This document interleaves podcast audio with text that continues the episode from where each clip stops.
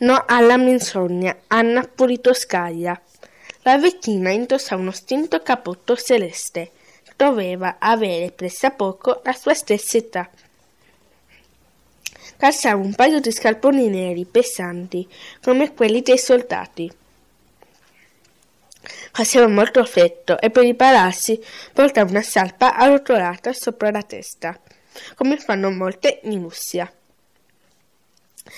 La sciarpa le copriva completamente il capo, ma lasciava scoperte due cotte rosse, come quelle dipinte sulle matriosche, e un paio di occhi di chiasso, molto seri. A passi piccoli ma veloci percorse in salita il viale costellato di betulle. Avvi- avvinchiata all'avambraccio sinistro portava una busta di plastica del supermercato. Sotto l'altro braccio teneva stretta una cartellina d'ansione, una di quelle che si utilizzano per i documenti. Si fermò di fronte alla tomba di Anna Politkovskaya. Se ne stette per un po', con le gambe pesanti, affondate nella neve. Dalle narici sbuffava ampi nuvoloni di sero. Quando ebbe ripreso il fiato, si avvicinò alla tomba. Guardò la foto. La donna ritratta indossava un'elegante camicia bianca, aveva i capelli chiarissimi e lissi, ben pettinati, lo sguardo limpido che guarda sempre dritto negli occhi. Hanno scelto una bella foto, disse la vecchina. Mi piace il tuo sguardo, fin torno è pieno di lapidi con foto di gente che ride. Non mi piacciono. Quando morirò voglio che i miei figli scelgano per me una foto dove sono seria. Non credo di averne di me che rido. D'altronde non so neppure dove siano finiti i miei figli, e quindi poco male. Un giorno dovrò farmi fare una foto e ricordarmi di guardare dritto nell'obiettivo. Tu sì che sapevi guardare le cose e sapevi raccontarle. Con il dorso della mano scostò un, un po' di neve dal murissolo, passo che, che si inseva la, la sepoltura e sedette. Aprì la cartellina e cominciò a cavarne un gran numero di, di fogli di giornali. Erano dei ritagli. Non li leggevo quasi mai i giornali prima di te, ma gli articoli tuoi li ho letti tutti e li ho conservati. Eri l'unica giornalista che riuscisse a farmi capire cosa stesse accadendo davvero nel nostro paese. So io quelle pagine, come se passassi in assegna un album di ricordi. Dopo il crollo del muro di Berlino e la fine dell'Unione Sovietica, la Russia aveva vissuto veloci cambiamenti, spesso violenti. Quella giornalista raccontava con poche chiare solo ciò che vedeva e toccava con mano. Aveva intrapreso pericolosi viaggi, subito minacce, arresti, violenze.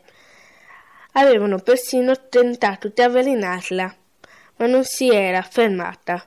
Tutta quella opposizione nei confronti del suo lavoro l'aveva convinta, era nel giusto.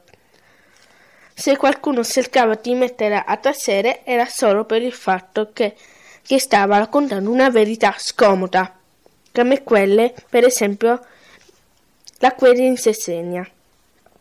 Prima che ne parlassi tu non sapevo neppure dove fosse la Sessegna, riprese la, la donna. Mi fidavo dei telesonari. Raccontavano che dei pericolosi ribelli avevano rovesciato il governo di quello Stato, che noi russi eravamo stati costretti a intervenire per riportare l'ordine. E io gli credevo. Ma tu sei andata lì e hai visto che la gente comune era la vera vittima. Tutti i sesseni sono terroristi, dicevano i russi, e trattavano come tali anche le donne e i bambini. Sei tornato e lo hai raccontato. I voti sono infatti annunzissa nel pomeriggio del 7 ottobre 2006. La giornalista stava tornando a casa dopo aver fatto la spesa.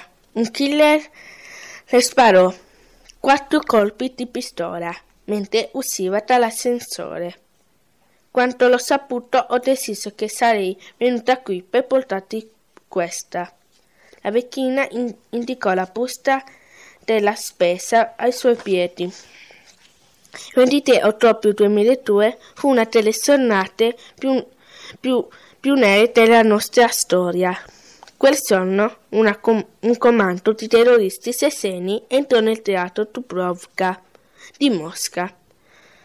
Se l'esercito russo non si fosse ritirato dal loro paese, avrebbe fatto una strage. Così dissero.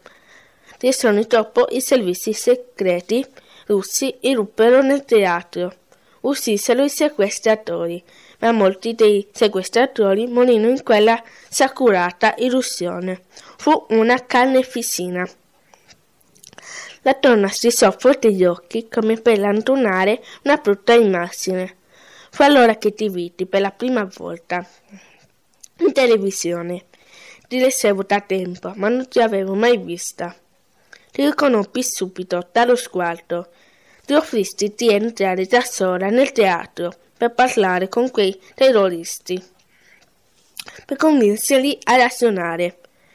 Mentre ti intervistarono notai che avevi portato con te delle casse d'acqua per gli ostazzi. Nessuno ci aveva pensato.